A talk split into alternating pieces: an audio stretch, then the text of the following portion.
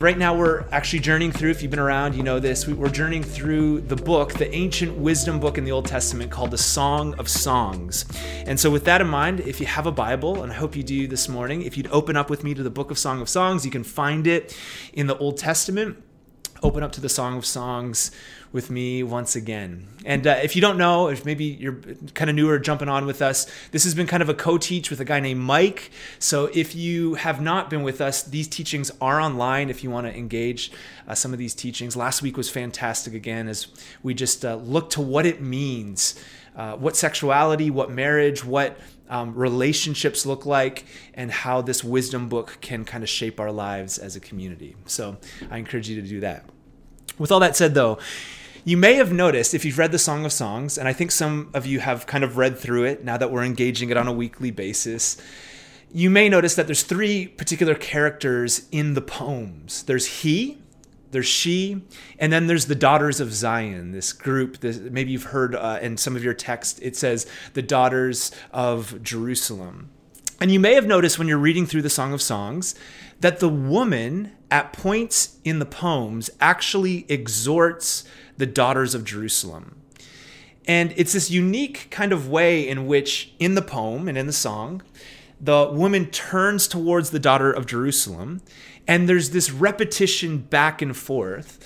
And actually, one of the things that this does is it actually helps give the book a sense of cohesion. Now, if we're all honest, let's be honest, let's put it on the table as we always do we have to remember that this is poetry, right? It's written a couple, well, thousands of years ago in a completely different culture and language. So the poeticness, if that's a word, of this book really feels itself out in this rhythm of the woman at times turning towards the daughters of Jerusalem and talking to them. There's actually a rhythm to it. If you were a, a Hebrew reader, you would feel you would feel the rhythm. And in and amongst all this, there's actually a refrain that occurs three times throughout the Song of Songs to separate some of the poems that are in it. Now, just a side note, and this is a little technical, but um, I am convinced, along with the majority of scholarship, that the way you could articulate the Song of Songs is that it's one song, but the Song of Songs is actually a collection of poems. And there's differences on this in scholarship, but I think this is actually the best way to look at it that there's actually subsets of poems within the overall book. And to, so to separate some of these poems in the book, what happens is there's this refrain. And it's actually a, repeat, a repeated frame that actually happens three times. So, with all that said, stay with me. This may seem, I, I promise you, there's payoff. This may seem a little technical for a few minutes. But I promise that we're actually going somewhere. There is going to be payoff. Uh, there is an end goal here. I would not waste your Valentine's Day. I would never, ever do that.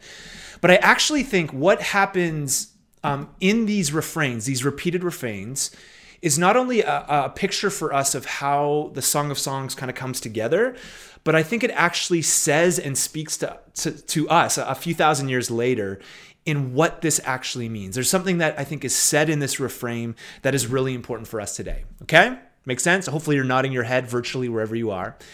But let's look at these three refrains really quick, and it's uh, just a, re- a repeated phrase. So if you open up and you go to Song of Songs, chapter 2, Chapter 2 opens up with a- another poem. And this is actually the first occur- occurrence where a refrain comes at the end of the poem. So you have Song of Songs, you open it up, chapter 2, you read through the first six verses, and in these verses, we actually find a passionate interchange between the man and the woman as they compliment each other's beauty and attest to their desire for each other. And if you've been with us, we've read parts of chapter one and parts of chapter two, and it is hot and it is spicy, and these th- this couple is leaving nothing kind of unseen. They are putting it all out there with their verbiage and with their words in their desire for each other. And we've just been saying that God actually wired us with desire. We'll talk more again today about that. But that's kind of the picture you get that this couple is pouring out their words to each other. So much so that their lovemaking, we get a picture, is pleasant yet exhausting. There'll be no, no commentary on that, right? So the woman actually in chapter two requests sustenance to energize her for more lovemaking. This is yeah, we're re- this is what we're reading. But it's interesting as you get this desire at the beginning of chapter two in this poem, her final words are actually turned towards the daughters of Jerusalem. In verse 7, it says, she says this. She turns to them kind of in this poem and she says, I adjure you, daughters of Jerusalem. This is in verse 7, chapter 2, by the gazelles of the deer of the field, not to, and she says this, not to awaken or arouse love until it desires. She says to them, listen, do not awaken or arouse love until it desires. Then, if you're with me, you flip a chapter over, just flip over with me, Song of Songs, chapter 3. Chapter 3 also opens with another separate poem. And here in this poem, the woman speaks these words again to the daughters of Jerusalem at the end of the song. Now, in this poem, uh, this particular poem in chapter 3, we learn that sexual intimacy does not come easily. Come on, some, can somebody say amen, right? But when it does come, we actually get a picture within the poem that it comes with overwhelming force. Listen to the woman's words here. She says this. If you look at Song of Songs 3 chapter or chapter 3 verse 4, she says this. I grabbed him and would not let him go until I brought him to my mother's house. All right? And then she says, To be, uh, I brought, brought him to my mother's house, to the room where she conceived me. Now, this is uh, interesting. There's layers here. But you notice that in the aftermath of her passion, once again, just like in chapter 2, the woman turns to the daughters of Jerusalem and she says this the exact same thing. She says this refrain I adorn you, daughters of Jerusalem, by the gazelles of the, or the deer of the field, not to awaken or arouse love until it desires. Same refrain as what we saw in chapter 2. This poem again ends with exactly the same thing. Don't awaken or arouse love until it desires. We see it one more time. Keep flipping. Go to Song of Songs, chapter 8 with me.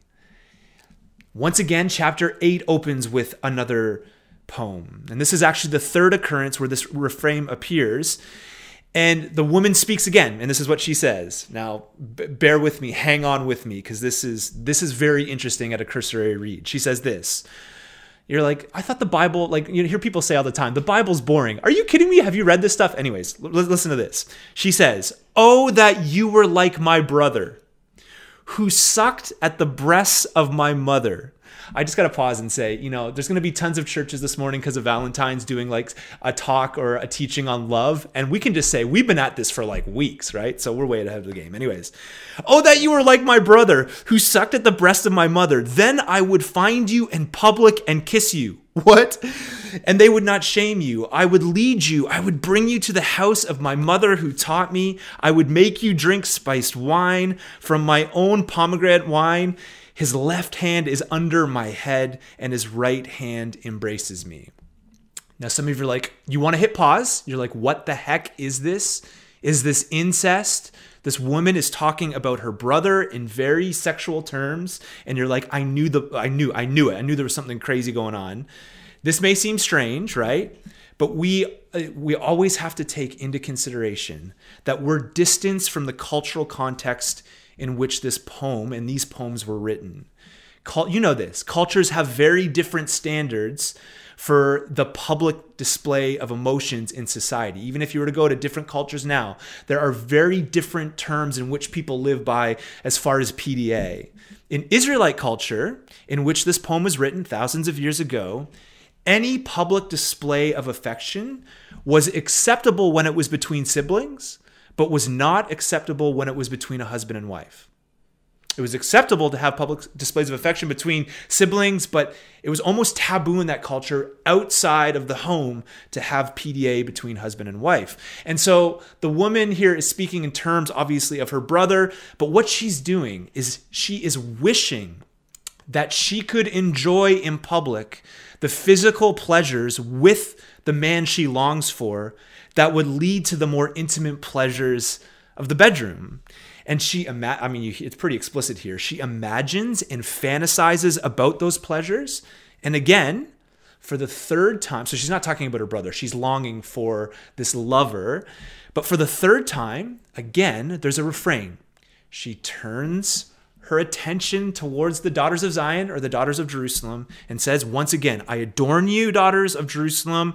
And for the third time says, Do not awaken and do not arouse love until it desires. Do not awaken and do not arouse love until it desires. So, the question here, hopefully you're out there, the question here is what is going on here? Well, I think we need to put the Song of Songs into the category that it is. I always say that actually the scriptures, the library of scripture from Genesis to Revelation, should be seen as a library of wisdom. I believe fundamentally that the Bible is a wisdom document filled with a library of different genres and different things coming together to give the reader general wisdom about how they live their lives under the rule and reign of God. Now we know that there's wisdom literature in the Old Testament, specific wisdom literature, and we have to keep Song of Songs in its context as a wisdom book. And ultimately, the goal of the song and the poems that we're reading throughout these weeks is to impart wisdom to us. That's what we want to gain. We want to gain wisdom from this particular literature. And here's the thing the repetition actually means something. The refrain, the idea that this woman is coming back to the same phrase to these to the daughters of Jerusalem is really important because the woman here is actually imparting an important message to the daughters of Jerusalem, and I also think it's an important message to us picking it up thousands of years later. And the message is this: timing is everything. Timing is everything. This is what the woman is trying to communicate to these daughters of Jerusalem. Poetically, yes, but she is ultimately trying to relay the message and would relay the message to us, picking up this really unique book years and years later to understand that wisdom leads us to this idea that timing is everything. Ultimately, there's a season for everything. There's another wisdom book in Ecclesiastes that talks about that there's a season. There's seasons for everything, that timing is every, everything. And in her words here, you actually see in this woman's words that there's urgency in this refrain.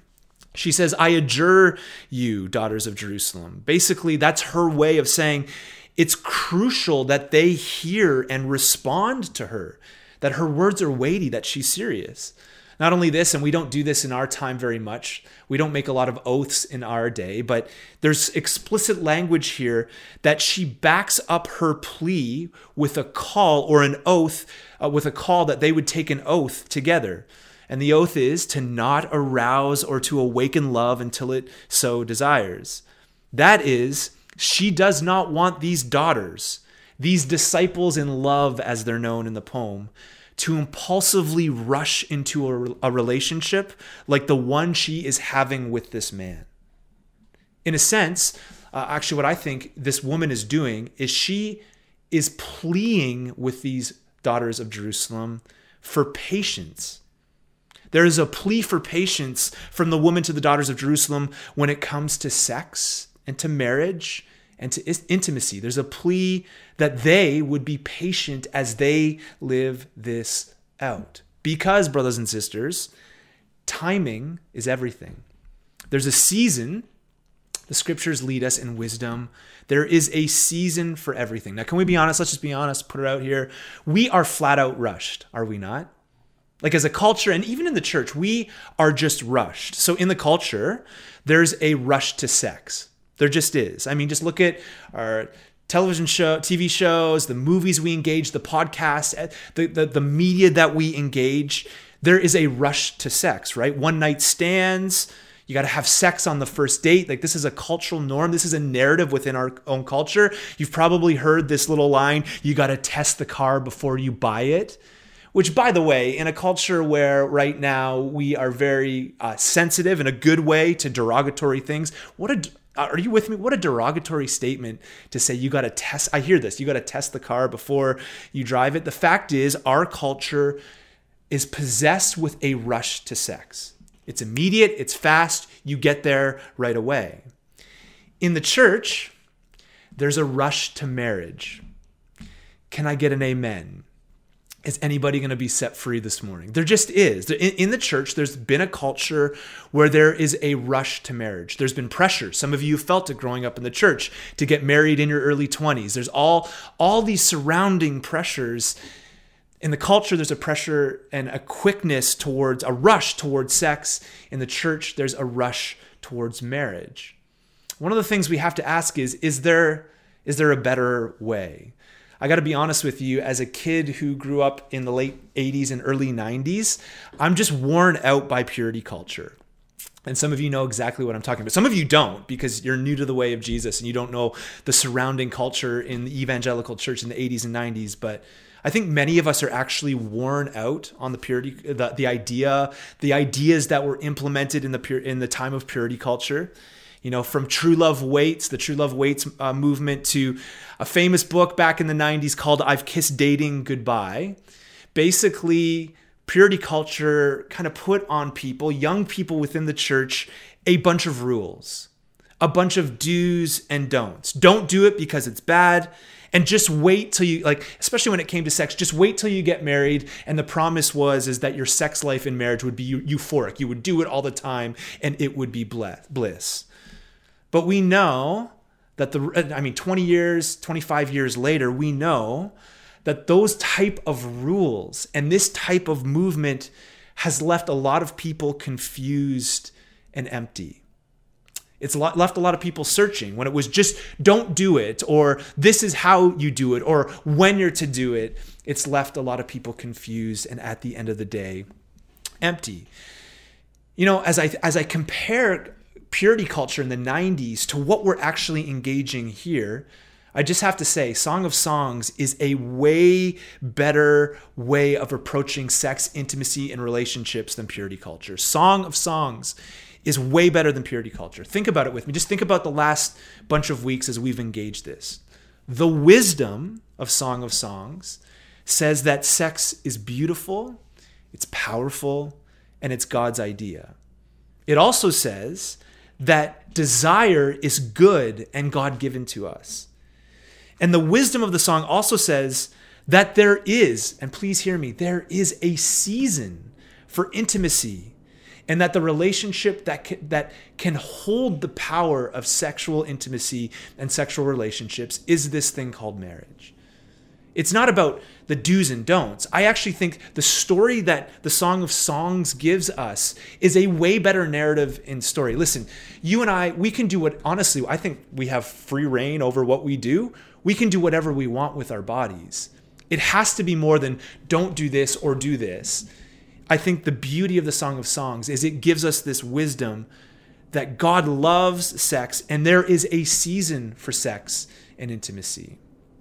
One of the things I've just been saying is that wisdom is way greater than rules. Wisdom here is do not awaken and don't arouse love until it desires. And so, one of the things we get here in the woman's refrain to these daughters of Jerusalem is that part of walking in the way of God, and now obviously on this side of the cross, walking in the way of Jesus, is patience patience. Patience is actually the way of Jesus. And if, if you think about it, really, when you think about the, the what it means to follow Jesus with our lives, from the earliest of Christians, they learn this that following Jesus is about delayed gratification. You know, one of the things we wait for right now is we are eagerly anticipating and waiting as Jesus followers for a kingdom to come. And so, just as we're to be patient in the longing and waiting for the way this is going to shape up and Jesus bringing heaven to earth, there's also signposts in the life of a Christian, in the life of a follower of Jesus, where we are patiently waiting. We are not, as we've been talking about, we are not animals. We are not just the sum of our urges. We are image bearers that live this out. And part of what it means to follow Jesus is to wait patiently. Now, with that in mind, one of the things we do not talk about in the church a lot is singleness. We don't talk about this enough. You know, it may seem odd to talk about singleness when we're talking about the Song of Songs. And, you know, ultimately, this is a whole book about two people that are like hot and heavy for each other. The language, the explicit imagery. Why would we talk about sing- singleness? But You know, I think the scripture, and most importantly, Jesus himself had some mind blowing things to say about singleness. He really did. And I just want to take I want to take about 5 or 6 minutes here as we kind of land the plane to just talk about the elevation that the Bible, the scriptures and Jesus uh, put on being single and walking as someone who's single in the kingdom of God. There's ultimately a kingdom posture when we read the scriptures and we're going to get to one really important passage that Jesus talks about where singleness is actually elevated, that there's a kingdom posture towards this. The great Stanley Hauerwas, he's, he said this. He said, Those who follow Jesus no longer have to marry to avoid being alone. And I know this is maybe easy for married people to talk about, but um, and I know the complexities and the layers to this, but I often think this is what's so unique about following in the way of Jesus that there's actually something greater than our evangelical obsession about marriage. And I think at times there has been an obsession to, as I've said, run quickly towards marriage. Even with the marriage course that we're running at Praxis here, I, we've taken our time because we know that over the years there's tended to be an overemphasis on marriage. And Hauerwas is saying here that one of the things that we embody as Jesus followers is we participate with life in the Trinity. We follow a triune God who's given us Father, Son, and Spirit that we walk with. And there's this idea that when we talk about loneliness, the unique thing about following the way of Jesus is we have God. Michael J. Wilkins says this. He says, Unfortunately, many churches endorse marriage as a sign of maturity. Have you heard this before? Single people are seen as those who have not settled down yet. And by the way, if we ever hear that, we just, I'm nonviolent, but we may just come after you. I'm just joking. We'd never come after you. But such incorrect thinking. He goes on to say, we need to review the way in which we view and value single people within our ministries. And I can't agree more. We need to rethink this. So, this is crazy. Jesus actually brings a new paradigm in the new covenant. And one of the things he does in the new covenant is he elevates singleness to the same level as marriage. One pastor and thinker, he put it like this He said, Marriage and singleness are two different versions of awesome and two different versions of very hard. And anybody that's married knows this, right? Sometimes we think, as we talk about singleness within the church, that it's just maybe that community of people where it's hard. This, this guy says marriage and singleness are two different versions of awesome. They're both amazing, and yet two different versions of very hard. But one of the things that has seeped into the church at times over the last few hundred years is again an obsession of marriage which at times can be drawn from the Jewish tradition. So when you pick up your Bible and we read the scriptures together, we're reading uh, literature and things that were very prevalent, obviously, to the Jewish community. And with that, there was an over obsession in the Jewish community with marriage. There was an obsession with this you know, the Mishnah, which is also known as the oral tradition of Jesus' day, said this. This is actually what their, their scripture was, the oral scripture to them. This was one of the things it said No man may abstain from keeping the law. Be fruitful and multiply unless he already has children.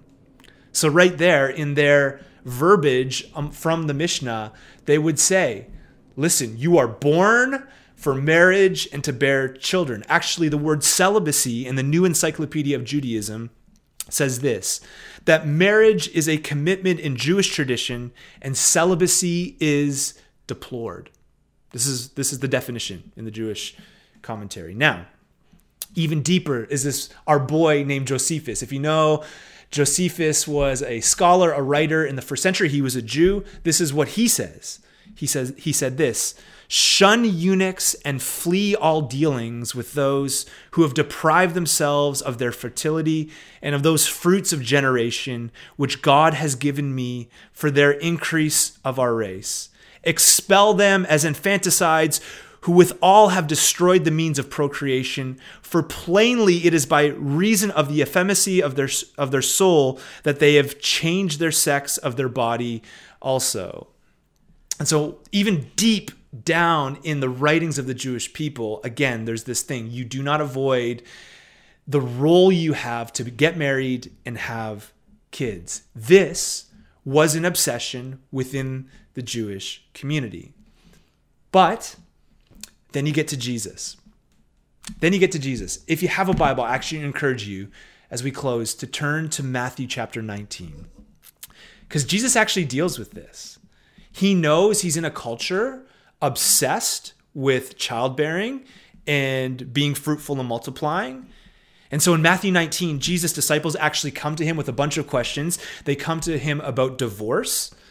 And um, there's a whole backdrop to divorce in the Old Testament. Moses would easily write, give uh, the people divorce certificates, and so they thought they were kind of asking Jesus about his response to divorce. And Jesus has this radical response. We don't have time to unpack this as much, but he says to them, "I tell you that anyone who divorces his wife, except for sexual immorality, and marries another woman, commits adultery." And so, I mean, this is weighty for the disciples to hear. And so the disciples respond to Jesus by saying this If such is the case, Jesus, if this is the case of a man with his wife, it is better not to marry. Right, Jesus? Like, if this is the case, what you just said in response to divorce, it's probably better not to marry. And honestly, as the disciples ask Jesus this question, they're probably thinking that Jesus' response is no, no, no, no. We're good Jewish people. Of course. Everybody should get married. Everybody should bear children. This is what we do. But instead, he says this to them Listen, lean right into this. This is, I know this may not be earth shattering for us. I know we're in a different society, culture, place, and space, but this is mind blowing when you have that context. Jesus says this not everyone can receive this saying. So he didn't affirm what the what the disciples were saying. They were saying, well, you know, maybe we shouldn't get married. And, and Jesus is actually, sorry, he is affirming by saying, listen, not everyone can receive this saying, but only those to whom it is given. For there are eunuchs who have been so from birth, okay? And there are eunuchs who have been made eunuchs by man. Jesus knew the context of the ancient world. Oftentimes, if you served in the palace of a king, they would castrate you because you were a threat to entering into an adulterous affair with the king's wife or the king's mistresses or whatever. And so they would castrate those uh, in, in, who worked in the king's house. I crazy i know but jesus jesus knew this. Some of you are eunuchs from birth. Some have been made eunuchs by men. This was le- legitimately a thing. And then jesus says this listen and there are eunuchs who have made themselves eunuchs for the sake of the kingdom of heaven. They're eunuchs who have made themselves eunuchs for the sake of the kingdom. Let the one who is able to receive this receive it. Right here, Jesus is elevating singleness. And ultimately, we know that Jesus modeled that you do not have to have a sexual relationship to be fulfilled or to be fully human. Now, that may sound crazy as we've been walking like theme and even verse by verse at times through this erotic love book in the Old Testament, but we just need to be reminded that there is a time and a season for everything. And Jesus knew and understood that singleness would be a calling for many people. So to stay single in the ancient Jewish culture was looked down on, but actually was something that was encouraged within the early church. Jesus' own words here and how he elevates it. And then you get to Paul. In 1 Corinthians, we know the church is jacked up in Corinth. They are trying, there's so many connections between the Song of Songs and the church in Corinth because the church in Corinth, there's abuses, there's all sorts of gnarly things going on. And Paul is trying to teach them how to live out the way of Jesus in a very pluralistic, over sexualized culture. Not that anything has obviously changed in the last couple thousand years. And so he's trying to trying to help and lead the church in how bodies within the church are to act and to live this out, to live the kingdom out. In 1 Corinthians 7, he actually talks about singleness. He says this Verse 8 To the unmarried and the widows, I say that it is good for them to remain single as I am. Paul, we think maybe was married. He at one point was married as he was serving in the Sanhedrin, which I think was a requirement to be married. But we know during his conversion and we know during his time amongst these churches after his conversion that he's single. And he says to the people within the church, anybody unmarried or the widows within the church, it's probably good that you remain unmarried. Listen to what he says. But if the person cannot exercise self control, they should marry, for it is better to, better to marry than to burn with passion. So, what basically Paul is doing is calling any of us that have gotten married, he's t- telling us we basically la- lack self control. And you're like, all right, it is what it is. Then he goes on. If you skip down to verse 32, this is hilarious. Heather, this is so funny. He says, so practical, I want you to be free from anxieties.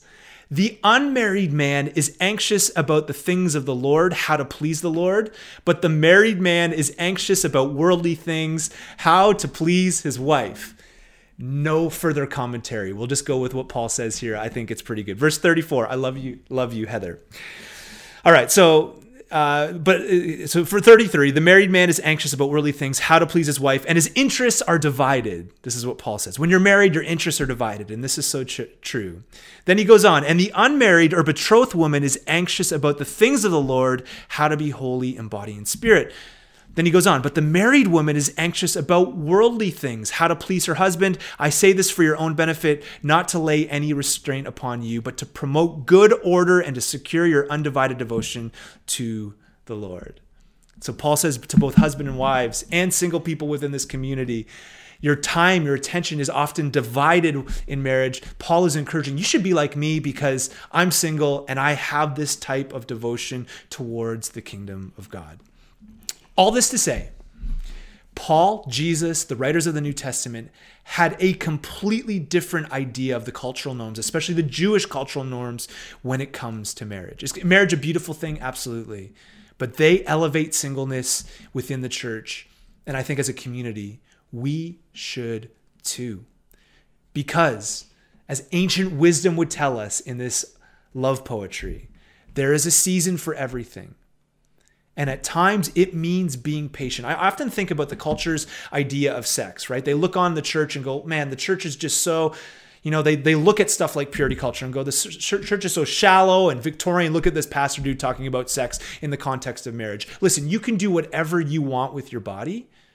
And yet it seems like instead of this crush, these crushing rules, what Song of Songs does for us, it says this is the way to live wisely. We all have sexual past. We all have brokenness. This is not about judgment. This is just about showing us that the scriptures lead us in a way of patience. Do not awaken and do not arouse love until it desires. Be patient. Our sexuality is not the only thing that makes us human. And one of the things we can do as a community is to continue to elevate this idea of singleness as a way in which we all live in different types of relationships within the community, but all following Jesus and his way. And I just want to let us know as we talk about this. I understand the complexities of a married guy with four kids talking about singleness. I get it. I know there's very, very real things in and amongst this conversation.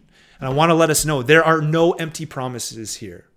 There's no empty purity culture promises that you know, everything is going to be amazing when you get married because we just know this is why we're doing the marriage course. It's hard, it's difficult. And I just want to encourage uh, our community just to be this community that's postured towards each other, open towards each other, no matter what season of life. And there's some that are going over these years, moving forward as a community that are single and want to be married. And we want to cultivate a place that in some ways cultivates those desires and and walks with people in that. But then there's also i think this calling of singleness where there will be some that will walk in. And it, it is a hard calling i know but it is uh, i think as the scriptures lead us something beautiful indeed. You know one of the things that you get after we're going to close here promise. One of the things you get after the refrain in this refrain um, do not awaken and do not arouse love until it desires in chapter 3 right after that refrain a new poem starts and what it is it is a poem that describes this incredible wedding, this incredible coming together. There's chariots and horses and Solomon's men and all sorts of imagery in their imagery in their time and in their day that just shows this lavish moment when this male and female come together in marriage. And I think it's a picture for us that in the patient waiting, the scriptures also, this wisdom also gives us that picture of when these two lives come together because there's a season for everything. And that's what wisdom leads us to.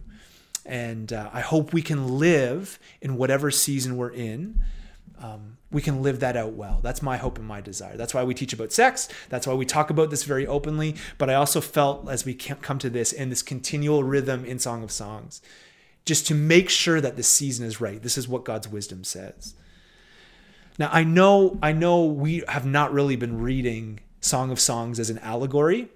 We've taken the posture and the position to read it more as erotic love poetry, which we think it is. But I, I also think when we think about this idea in chapter three of this man and wife after the refrain coming together in, in this wedding, that we be reminded that we are people that patiently await a wedding. Ultimately, as God followers, as Jesus followers, listen, not everything here is an allegory, but I think we can actually look at it like this as we close. You and if you follow Jesus, you and I, all of us, whether you're married or single, are all patiently awaiting a wedding. We are longing and waiting and desiring for heaven to come to earth.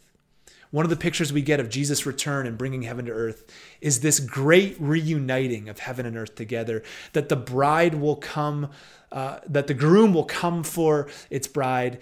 And as we see in this beautiful picture, every tear will be wiped away, every injustice will be undone, and God and his people through King Jesus will live together forever. And as we come to that picture in Song of Songs 3, it's just a continual reminder for us, no matter what stage we're at, we are all awaiting this renewal, this bringing back together. It doesn't matter where we're at in our own story, there's a collective longing within us. And so, my brothers and sisters, I hope that, you know, no, no matter what season we're at, whether we're married and maybe we feel at times like we don't want to be, um, maybe we're single and we desire to be married, no, no matter where we're at, maybe we're wrestling through this call of singleness and what this means and how you could devote your life to the ways of the kingdom. I don't know where we're at on that. But I hope today we could continue to long that these pictures and images in this song would also push forward to the reality that God is coming through Jesus to renew all things. So let's, brothers and sisters, create a culture within our own community that walks alongside each other, opens our lives towards each other in this great calling, what God has called us to. I'm going to pray for us. We love you guys. We are excited about the beginning of Lent and what uh, what we believe this season is going to be. But let me pray for us before my friend Cam breaks us down for just two minutes to say hi. Father, I thank you. Thank you for your love for us. I pray that we would receive this wisdom. God, you want to give us wisdom, and that's found in scriptures and what you're leading us in. I just pray, King Jesus, that you would have your way among us. You would open up our lives, God, to what you're leading us in. Shape us, Make us. I pray for each person in our community that you would just help us to be attentive to your will and to your way. In Jesus' name. Amen. Amen.